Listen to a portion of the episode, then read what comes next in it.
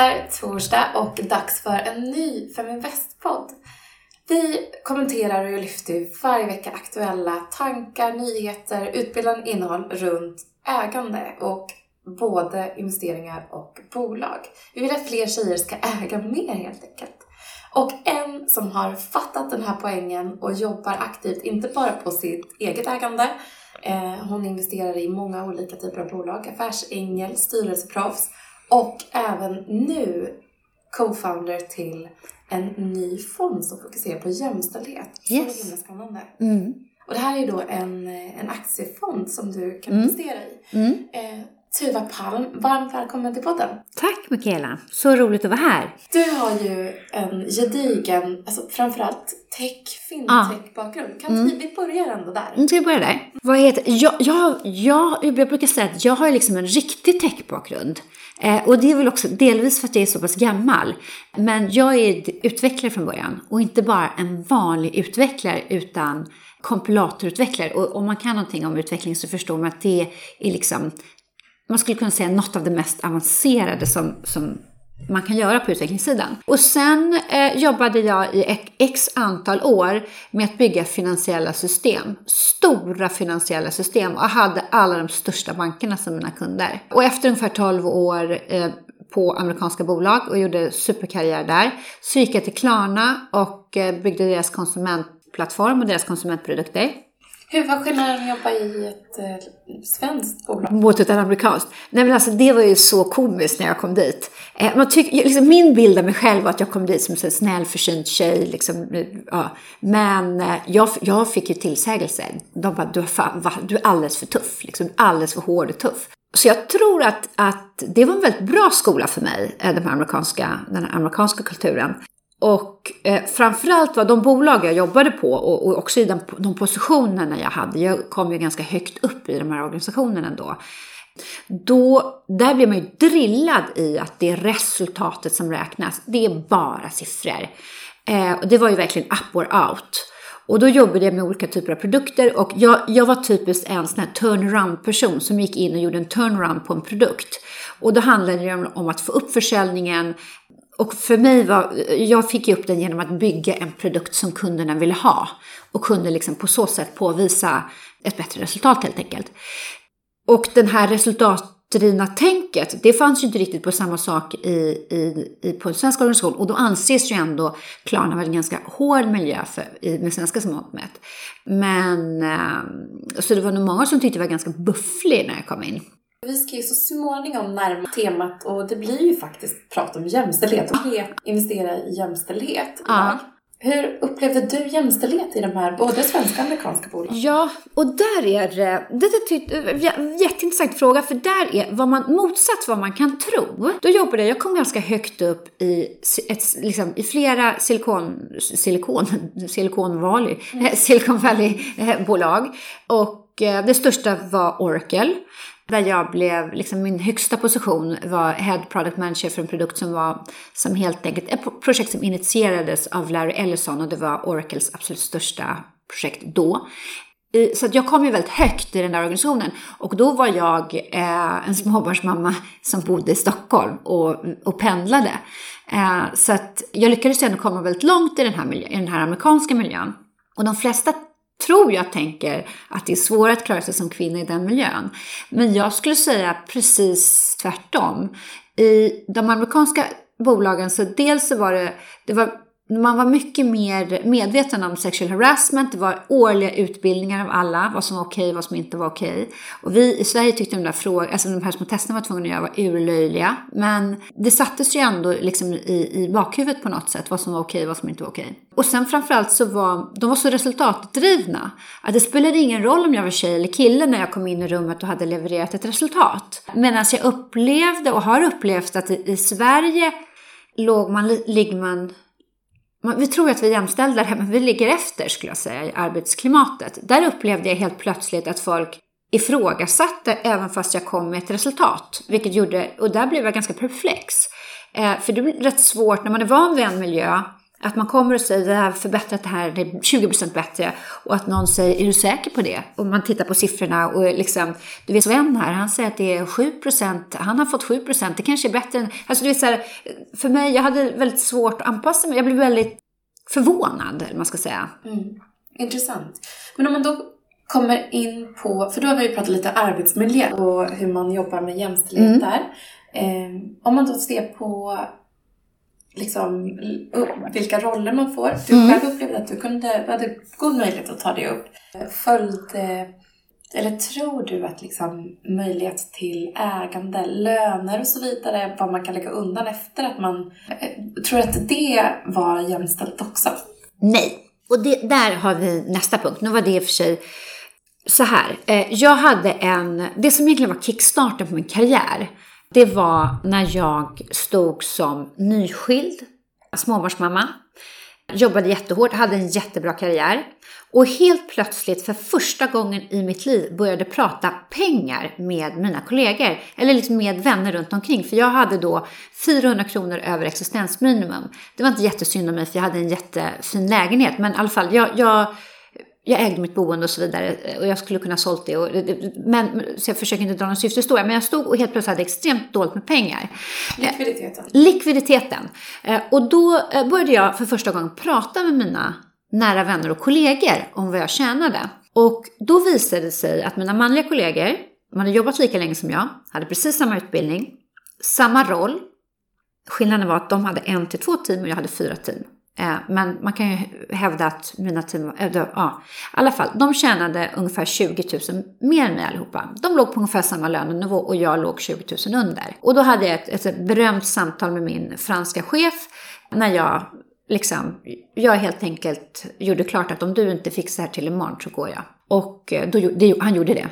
Men efter det så hände det någonting med mig i, i liksom hur jag eh, hanterade min egen lönefråga. Liksom just att jag måste se över mitt eget bo. Jag måste hela tiden ligga på. Det finns ingen som kommer ge mig en rättvis lön. Utan jag måste hela tiden ligga på. Och sen så körde jag på ganska hårt efter det och fick upp min lön hyfsat rejält efter det kan jag säga. Eller ja, verkligen. Dagens tips. Dagens tips. Tuva. Från, från Tuva, ja. Mesa inte med lönen. Sen ska man såklart inte vara orealistisk. Jag har ju också anställt väldigt mycket folk och ibland när det sitter någon i rummet som säger att den vill ha liksom, en lön som är extremt mycket högre än vad den tjänsten, liksom, vad som är rimligt för den tjänsten, då, då framstår man ju som en fullblodsidiot.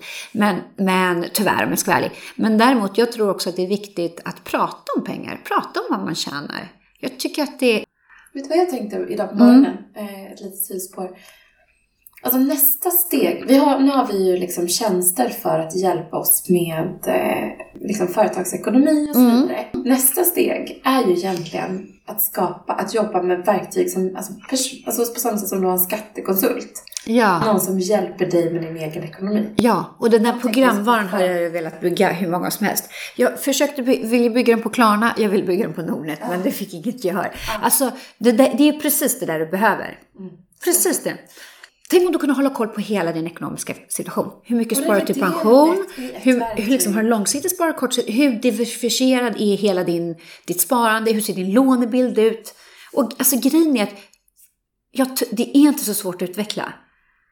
Det är, liksom, det är inte rocket science. Men grejen är, jag tror att med den produkten, eftersom du har velat bygga den många omgångar och det är liksom inte riktigt, det är svårt att ta betalt för den tjänsten. Eh, och på något sätt så måste du finansiera att bygga så tänker jag att det inte borde kunna vara det. För man kan säga då, vet du vad, du betalar det här men du kommer få det här tillbaka. Alltså det är ju som, jag har en god vän som startar ett, eh, och jobbar som eh, skattekonsult Ja. åt företag. Hon säger så här, vet du vad, du kommer behöva ta betala mig det här i arvode, men du kommer få tillbaka, få tillbaka x antal miljoner Ja. i skatt. Så det, Vi kanske startar det bolaget. Ja. ja, vi börjar nu. Men eh, oavsett, det som ändå är så viktigt, för det finns ju faktiskt verktyg och möjligheter påverka inte bara att man har pengar i framtiden, investera bundet, men också nu i Sverige möjligheten att placera sina pengar i bolag som man vill ska ha och förvalta pengarna Mm. genom att liksom använda sina värderingar om det är Mm. miljö eller Mm. jämställdhet. Och Mm. där lanseras ju nu Mm. Chi eh, som ett initiativ för att för att eh, säkerställa att du som investerare kan placera dina pengar i jämställda bolag. Ja. Hur coolt? Ja, så coolt. Berätta, Och det bästa- Hur började det här? Jo, hur började det här? Jo, eh, det började som de flesta saker gör, började det med att man träffar folk som man tycker om, eh, man tar ett glas vin och man pratar om olika saker. Och då eh, pratade jag och Johan Lundberg som driver NFT Ventures om det faktum, som faktiskt är ett faktum, att jämställda bolag levererar bättre. Jämställda bolag levererar bättre på börsen och det finns massa forskning som visar eh, att på lång sikt så, så, så levererar jämställda bolag mycket bättre än, än de som har 0% kvinnor eh, i styr, eh, styrelse och ledning. Så vi pratade dels om den delen, att liksom, det här borde man ju kunna kapitalisera på. Och sen pratade vi också om liksom, metoo, vad hände efter metoo? Jo, det blev en backlash. Det finns ju studier som, också på det som visar att färre kvinnor blir anställda, färre kvinnor blir inbjudna till sociala grejer efter jobbet, färre kvinnor blir inbjudna till one-on-ones, vilket ju liksom har helt motsatt effekt. Och sen så tänkte så har vi liksom så här, "Gud, folk bara pratar om det här men det händer ingenting. Och så läser man Allbright-rapporten. Allbright, eh, för de som inte vet det, det är en rapport varje år som analyserar näringslivet ur ett jämställdhetsperspektiv kan man väl säga. Jättebra rapporter på deras hemsida. Startat av Sven, Sven Hagström bland annat, fantastiskt. Och då, då kände vi bara så här, ah, men nu, liksom, det enda sättet att påverka egentligen, vi kan inte dra de här historierna, vi kan inte berätta, vi kan inte liksom, det, det räcker inte. Vi måste agera. Och det enda sättet att agera tror jag på, det är att det är kapitalet. Det är kapitalet som bestämmer. Så att om vi då kan investera i de bolag som är jämställda, premiera dem och dessutom eh, se till att påverka dels de bolagen för en bättre lönsamhet naturligtvis. Eh, för vi är ju lönsamhets... Vi kommer ju från, vi kommer ju från lönsamhets och tillväxtsidan. Vi är ju erfarna på att skapa tillväxt, så det är ju liksom vår USP. Eh, och sen kommer jämställdhet som ett en, en brinnande passion, men det är ju tillväxten som liksom är vår, egentligen vår... Och sen så efter att det går att, att förena Ja, ja. bättre avkastning. Ja, att det blir liksom ett plus ett blir tre. Eh, så då att kunna påverka fler bolag att bli jämställda. Och sen så började vi här, men, och sen så, det var någon gång vi satt och så sa Johan, han bara, nej men du om alla kvinnor i Sverige skulle investera 500 kronor i en fond, då skulle vi kunna använda det till att påverka och se till att näringslivet blir jämställt. Och vi satt och räknade på det. Det här var ju liksom lite, från början lite på, ja men du vet som det är, man, man bara diskuterar någonting och så här, varför gör ingen det här? Och sen började vi och provkörde. Eh, så vi satte igång i maj, vi investerade bara våra egna pengar och testade och såg så här, hur kan det här, kan det här funka liksom? Och då har vi inte hunnit, eh, eh, jag är ju då styrelseproffs också eh, efter mina 20 år som operativ. Då jag har ju varit CTO CPO på Nordnet och produktchef på Klarna och allt vad det nu är. Men så tänkte vi, vi testar. Och så har vi nu kört sedan i maj med våra egna pengar. Den har, fonden har funnits på Avanza och Nordnet men den ligger ju där, det är ingen som har hittat den direkt. Så det är våra egna pengar enbart. Och vi har då levererat förra året en avkastning på 25 Vi, Morningstar rankar oss som nummer 17 av de svenska fonderna och då har vi liksom knappt börjat med vårt arbete. Eh, så det känns som att vi, vi har redan bevisat att det här, förut man kan ju också titta på, på dels på statistik. Large cap och mid cap bolag. Ja, precis. Ja, så vi vill bibehålla en viss typ Mm. av eh, liksom, kvalitet på bolagen Ja. så det inte blir för hög risk. Ja, för vi vill ha, vi vill ha medelrisk, och vi är på risknivå 4.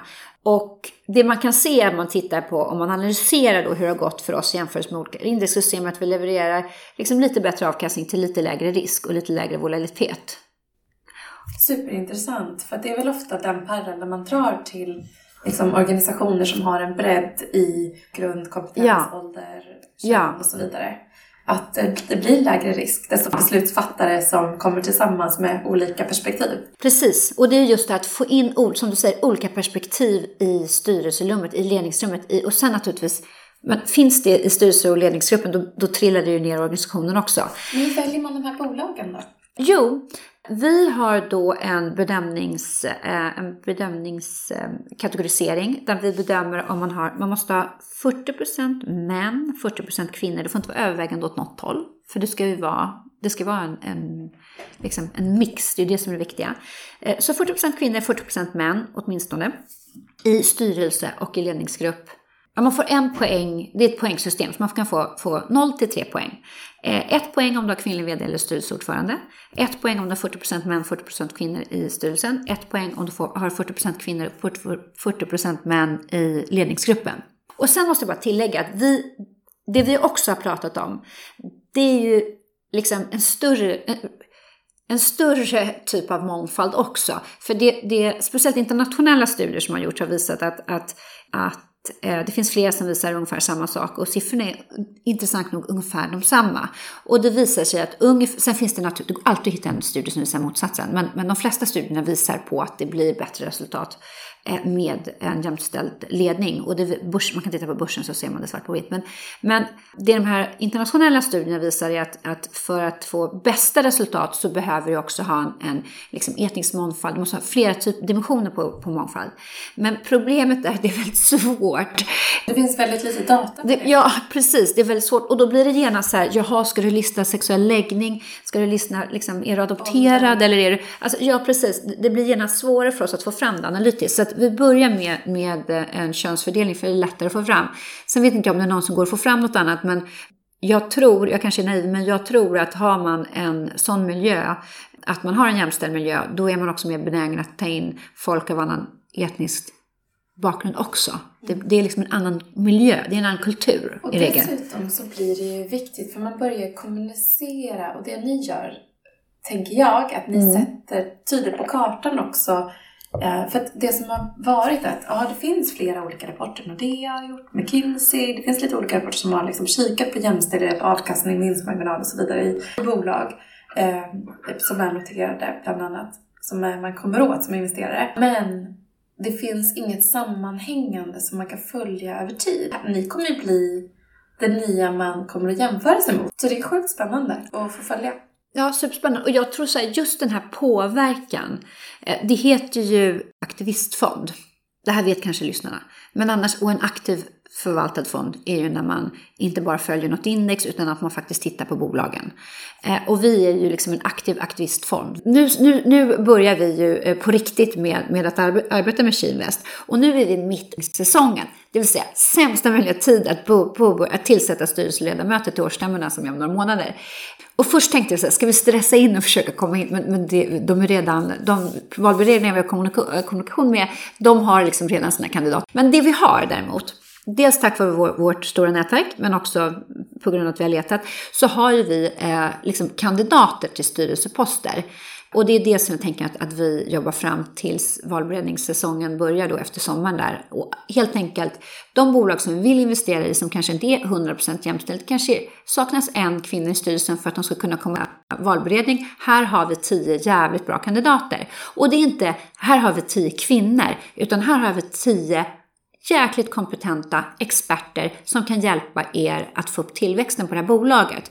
För det är också vår starka Eh, vi är emot kvotering. Det ska inte, man ska inte gå in i rummet som kvinna, utan man ska gå in i rummet för att man är kompetent, för att man har någonting att komma med. Om jag ska bli inbjuden så måste jag vara där för grund av min kompetens. Mm.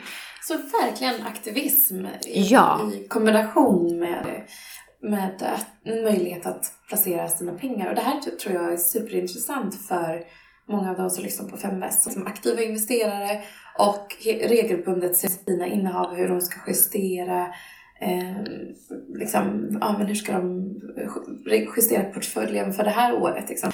Vad skulle du säga är målsättningen med Sheep om man säger två år och tittar ännu längre fram, fem år? Vår målsättning är att vi ska se fler kvinnor i styrelsen, vi ska se fler kvinnliga VDs. Det är ingen välgörenhet, det är liksom ett mått, inte ett mått kanske, men det är ett medel för tillväxt. Det innebär att man har fler perspektiv, man ser saker på olika sätt och vis och det gör att man kan ta bättre beslut. Man skulle ju kunna skicka ett brev till för att jag tänker, ni kommer följa upp de här bolagen ja, ja, ja. i den aktiva förvaltningen. Ja. Men nu, nu, nu åker ni ut. Absolut. Och där har vi har så många tankar på vad vi ska göra på de här som åker ut. Dels har vi pratat om vad som händer när man, när man, när man kommer in, när man får de här, liksom, får tre stjärnor till exempel, eller två stjärnor. Eh, men sen vad händer när man förlorar en stjärna? Liksom? Vad händer när man är på, på dekis? Mm. Eh, det finns ju mycket roliga grejer man kan göra där för att informera bolagen om att, att Det, är de bör här, tänka det blir gam, den här gammaldags eh, propaganda, stå utanför deras huvudkontor. Ja, precis. Nej, men jag tror att, jag tror att, ehm, jag tror att innan vi står där med några plakat, jag, jag har svårt att tänka på att vi kommer någon som kommer stå med några plakat, men däremot så är det ju då att, att hjälpa de här bolagen att komma med eh, kandidater. För jag, Precis. och, eh, för jag tror så här, så jag har jobbat i mansdominerade miljöer i hela mitt liv och eh, jag kan säga procent av alla som gör, vad ska vi säga, ojämlika beslut, tror att de, att de är unbiased, att de eh, väljer någon som är bäst för positionen. De gör det i god tro, baserat på, på eh, ja, inlärda fördomar som de inte riktigt är medvetna om. Men, och där har jag, jag har exempel på, ska vi inte namnge någon, men jag har exempel på exempelvis en, en styrelse består 100% av män Eh, i samma ålder, samma bakgrund, eh, samma kläder. Alltså, en styrelse som är rätt identiska män som då ska anställa en VD som är precis samma. De anställer då den här eh, VDn och gör ingen bakgrundskontroll, eh, tar inga referenser för att det är liksom någon i klubben och en polare. Eh, och det visar sig att den här personen är i princip korrupt. Och jag tror så här, jag har svårt att tänka mig att i miljö, när man tar in någon, man anställer inte en VD utan gör en bakgrundskontroll. Man, de, här, liksom de här stegen som de visste att de skulle ta, tog de helt plötsligt inte för det var en polare på något sätt. Och jag tror det är så oerhört, det är lätt att sitta utan bara, vad tänker ni på? Är ni helt liksom ute och cyklar? Men jag tror att det är så lätt hänt att göra en sån sak i god tro. Och därför också så är vi ju noga med att, att vi, det ska ju vara 40% män, 40% kvinnor. För samma situation uppstår ju såklart om det är 100% kvinnor i en styrelse och då kommer in någons polare och det är, ja men, vi, nej men jag känner henne och vi, hon är så duktig. Alltså, vi måste ha in de här olika perspektiven för att se lite, för att se saker ur olika perspektiv. Så jag tror det är oerhört viktigt. Jättespännande ska det bli att följa. Om man då kollar på eh, liksom, fonden så långt, Mm. det är ju ändå, ni är up and running så att säga. Och man Mm. kan hitta er. Avanza, Nordnet och Nordfondkommission. Och eh, om man tittar på de här månaderna som ni har varit up and Ja. running. Vad är resultatet i förhållande till, det finns ju lite olika mätningar på Morningstar exempelvis. Ja, precis. Eh, Så om man tittar på Morningstar 2019 så har vi levererat en, en avkastning på 25 Och om man tittar vårt resultat, vi följer vårt resultat i princip dagligen mot Stockholmsbörsens index eh, eh, för mid cap, large cap. Och då, det, går ju alltid lite upp och ner, men i snitt några punkter över resultatmässigt och, och lite, lite lägre, lägre risk, lägre volati- volatilitet, vola- volatilitet. Vi ser ju att det här är ett långsiktigt sparande skulle jag säga. Det är en medelrisk. Eh, men, eh, men ändå ja, ja, ett långsiktigt hyfsat säkert sparande ändå. Att, att det är liksom god avkastning till medelrisk. Om vi då går in och tittar på lite, för att jag vet till exempel om man tittar på Allbright-rapporten, det är vissa branscher som sticker ut som Ja. det bra. Mm. Eh, har ni en Om vi har samma- större innehav av fastigheter då till exempel? Precis, precis. Det kanske jag har sett redan. Men, men och, och det, innan, innan jag började dyka ner här eh, måste jag säga att jag hade inte förväntat mig att det var fastighetsbranschen som skulle ligga i topp. Och det var ju- apropå att vara biased och ha fördomar. Men de ligger ju i topp. Morningstar rankar oss som nummer 17 av alla Sverigefonder, alltså inte bara hållbara fonder, vi räknas ju som en hållbarhetsfond. Eh, ja, 17 av alla svenska fonder baserat på prestandan för 2019. Och det, det visar ju det som ett så oerhört gott betyg, för vi har ju knappt börjat, vi har ju bara börjat liksom. Så det känns ju som ett, ett bevis på att vi verkligen är, vi, vi satsar på rätt grej. Så det känns jättekul. Och sen så pratar vi om långsiktiga mål. Och tänker, alltså de stora pengarna kommer igen med pensions... Med pension, ja. ja, Mm. fonderna. Mm. Eh, när kan ni nå dit och hur är tanken där? För där, de pengarna ska ju verkligen Ja, placeras i absolut. jämställdhet. Ja, ja, och där, nu för vi dialog. Det vi har gjort att vi har, under första halvåret, vi- vi vill ju bekräfta oss lite grann först innan vi började liksom lansera ut det här och börja prata för mycket med, med eh, både sl potentiella slutkunder och med eh, olika institutioner för att få in lite, lite större kapital. Men så det vi gör nu, eh, det vi håller på med nu, det är att vi har inlett diskussioner med de stora fonderna de stora pensionsfonderna. Och eh, ja, men från vårt perspektiv så är det ju en no-brainer att exempelvis jag vet inte om man får namedroppa något, men jag gör det ändå. Men till exempel KPA. Alltså vi har ju precis samma mål som KPA och här har vi en aktiv förvaltad fond. De har inte möjlighet att vara aktiva. Eh, så för, liksom, det finns ju många win-wins där. Och de flesta pensions... Eh, de flesta flesta pensionsportföljer blir ju mer och mer hållbara. De tar, de, de tar ut, vi har sett liksom under året att de flesta städat ut spelbolag till exempel. De gör en uppstädning och de vet, för de vet att slutkunden vill ha, de vill känna att pensionspengarna eh, är i hållbara bolag på olika sätt. Och det fördelen med den här nischen att det är ju hållbart och ger avkastning. Det är ingen välgörenhet. Och det tror jag är, är liksom ja, nu, nu ska man inte ropa hej här, för nu är vi ju i början av diskussionen med de här bolagen. Men, men eh, jag, Gäller det att ha höga ambitioner? Det är ja, och är jag, jag, så naturligt. Ja, men alltså jag ser inte varför de inte skulle vara investerade i en sån här fond. Sen, det finns ju några fonder som har försökt lite eh, på det här sättet tidigare, men de har ju varit mer indexfonder som investerar i jämlika bolag. Och det är klart, tittar man historiskt sett på börsen så har ju de levererat bättre. Så det kan ju, det var, kan ju vara en typ av indexfond som, eh, som levererar. Men, men vi ska ju bli en aktivt förvaltad fond och verkligen påverka mer. Eh, så att vi, vår målsättning är ju att, att ha ett betydligt högre resultat än, än index. Sen så är ju även investerarna som, för det här är ju tanken att det ska vara liksom ett månadssparande mm. eh, som eh, man, ja, där man hela tiden kan placera sina pengar mm. långsiktigt med en mm. risk på, mm. eh, i, i KI. Vad, eh, vad kostar det här då? Eh, en och en halv punkter, så 1,5 procent. Och det är lite högre än indexfonderna men lägre än de andra aktivt förvaltade fonderna. Mm. Så det är i mitten där. Och, och anledningen till att vi har, ligger där i mitten är just för att för att vi ska kunna ha den här aktivistspåret så måste vi ta upp en lite högre avgift. Och det är ju helt enkelt för att vi ska se till att kunna vara där och vara närvarande. Vår tanke är ju att eh, den, den avkastning man får på kapitalet gör att avgiften inte, inte blir en begränsande faktor. Utan det är ju helt enkelt för att se till att vi ska kunna vara aktivister. Och inte bara aktivister för att stå där och säga att ni ska ha en kvinna i styrelserummet. Utan verkligen, ni ska ha en person i styrelserummet som ser till att ni får en högre avkastning. Det är liksom jag vill ju egentligen ha en reklambild där det, är, när det står så här, anställ inte en kvinna, anställ till exempel Maria Grimaldi, vdn för... Alltså du vet så här, att det är en, en, eh, att det är någon som verkligen har något att, att komma med. Och något att komma med. Kompetenser som driver på tillväxt och bra företagskultur och så vidare. Mm. Eh, för det ser man ju också det i jämställda bolag har, att man trivs bättre ja. Ja, Mindre ja. personalomsättning och så Ja, ja, ja visst.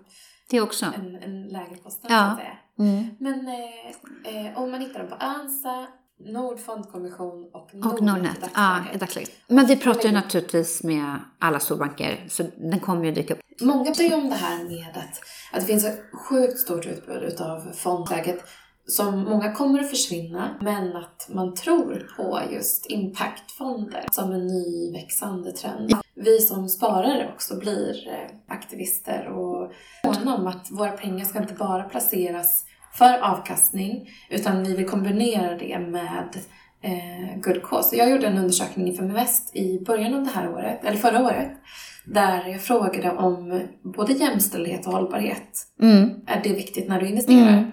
Och 70% sa hållbarhet, mm. över 70%. Mm.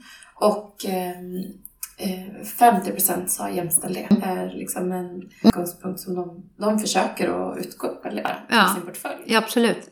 Så det är jättespännande. Jag tror att den kommer vi se öka i och med möjligheten.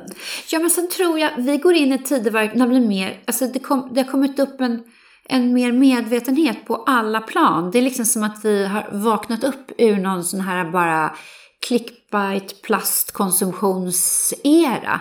Jag tänker när jag, när jag växte upp på 70 80-talet eh, och okay, halv 80-talet kanske, sen tappade man tråden. Men det var ändå en medvetenhet där, upplevde jag, i samhället. Om miljön. Eh, vi hade ju energi, energikrisen på, på 70-talet, men man hade liksom om miljön, Jämställdhet var också liksom på tapeten. Sen upp, det blev liksom någon, någon, eh, någon bara så konsumtionshets under ett visst antal år och nu har helt plötsligt baksmällan kommit. Och jag tror att Eh, de här eh, eh, ja, men det finns ju ingen människa som inte ser att, det fin- att, att vår konsumtion har påverkat vår miljö. Vi har bränderna i Australien, vi har liksom, världen håller på att gå under för att vi har liksom inte haft huvudet över vattenytan på något sätt.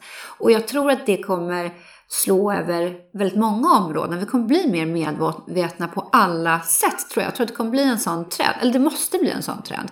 Och ser man på dagens unga, eh, nu har jag tonårsdöttrar och det, de har ju ett helt annat tänk än vad vi har. Att ni har pinpointat någonting som Ja. många tänker är självklart att Ja. vill. Men de har inte haft någonting att lägga pengarna i. Ja. Ingen produkt. Nej, Så nu eh, så finns det ju faktiskt en produkt. ja. Och Och man kan följa er på lite olika kanaler. Ja, just det. också. Vi- She Invest underscore SC heter vi på Instagram och She tror jag bara vi heter på Facebook. Mm. Men en annan sak jag skulle säga, just det här med jämlikhet och med metoo. med metoo, liksom på något sätt, makten sitter ju hos de som har pengar. Och så länge det bara är män i, i positioner med makt så kommer, det, det spelar ingen roll hur många snyftstories vi, vi postar på Twitter. Det, är liksom, det kommer inte förändras.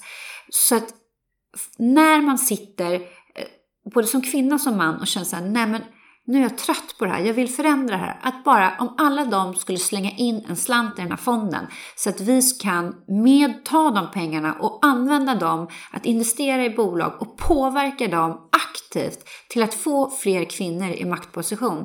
Då kan man ändå vara med att förändra samhället. För det handlar ju inte bara om att prata, det är viktigt att prata också, men som vi brukar säga till varandra varje dag på kontoret, money talks. Det är liksom slutändan. Det spelar ingen roll vad vi säger, utan det är så länge maktstrukturerna inte förändras, så länge vi inte gör någonting åt var pengarna finns.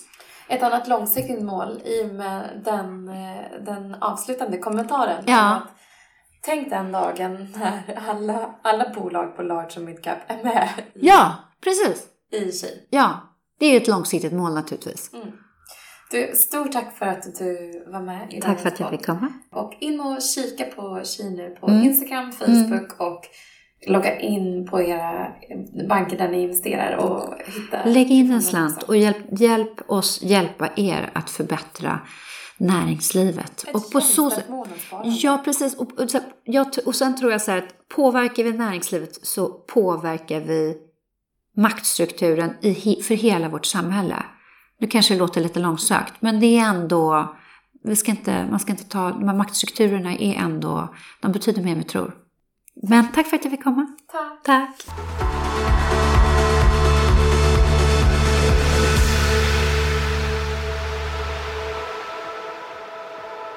Feminvest är Sveriges största investeringsnätverk för tjejer. Vi vill att allt fler ska våga äga och förvalta. Och hur gör vi då detta? Jo, vi vill inspirera, utbilda och utmana runt ägande, investeringar och entreprenörskap.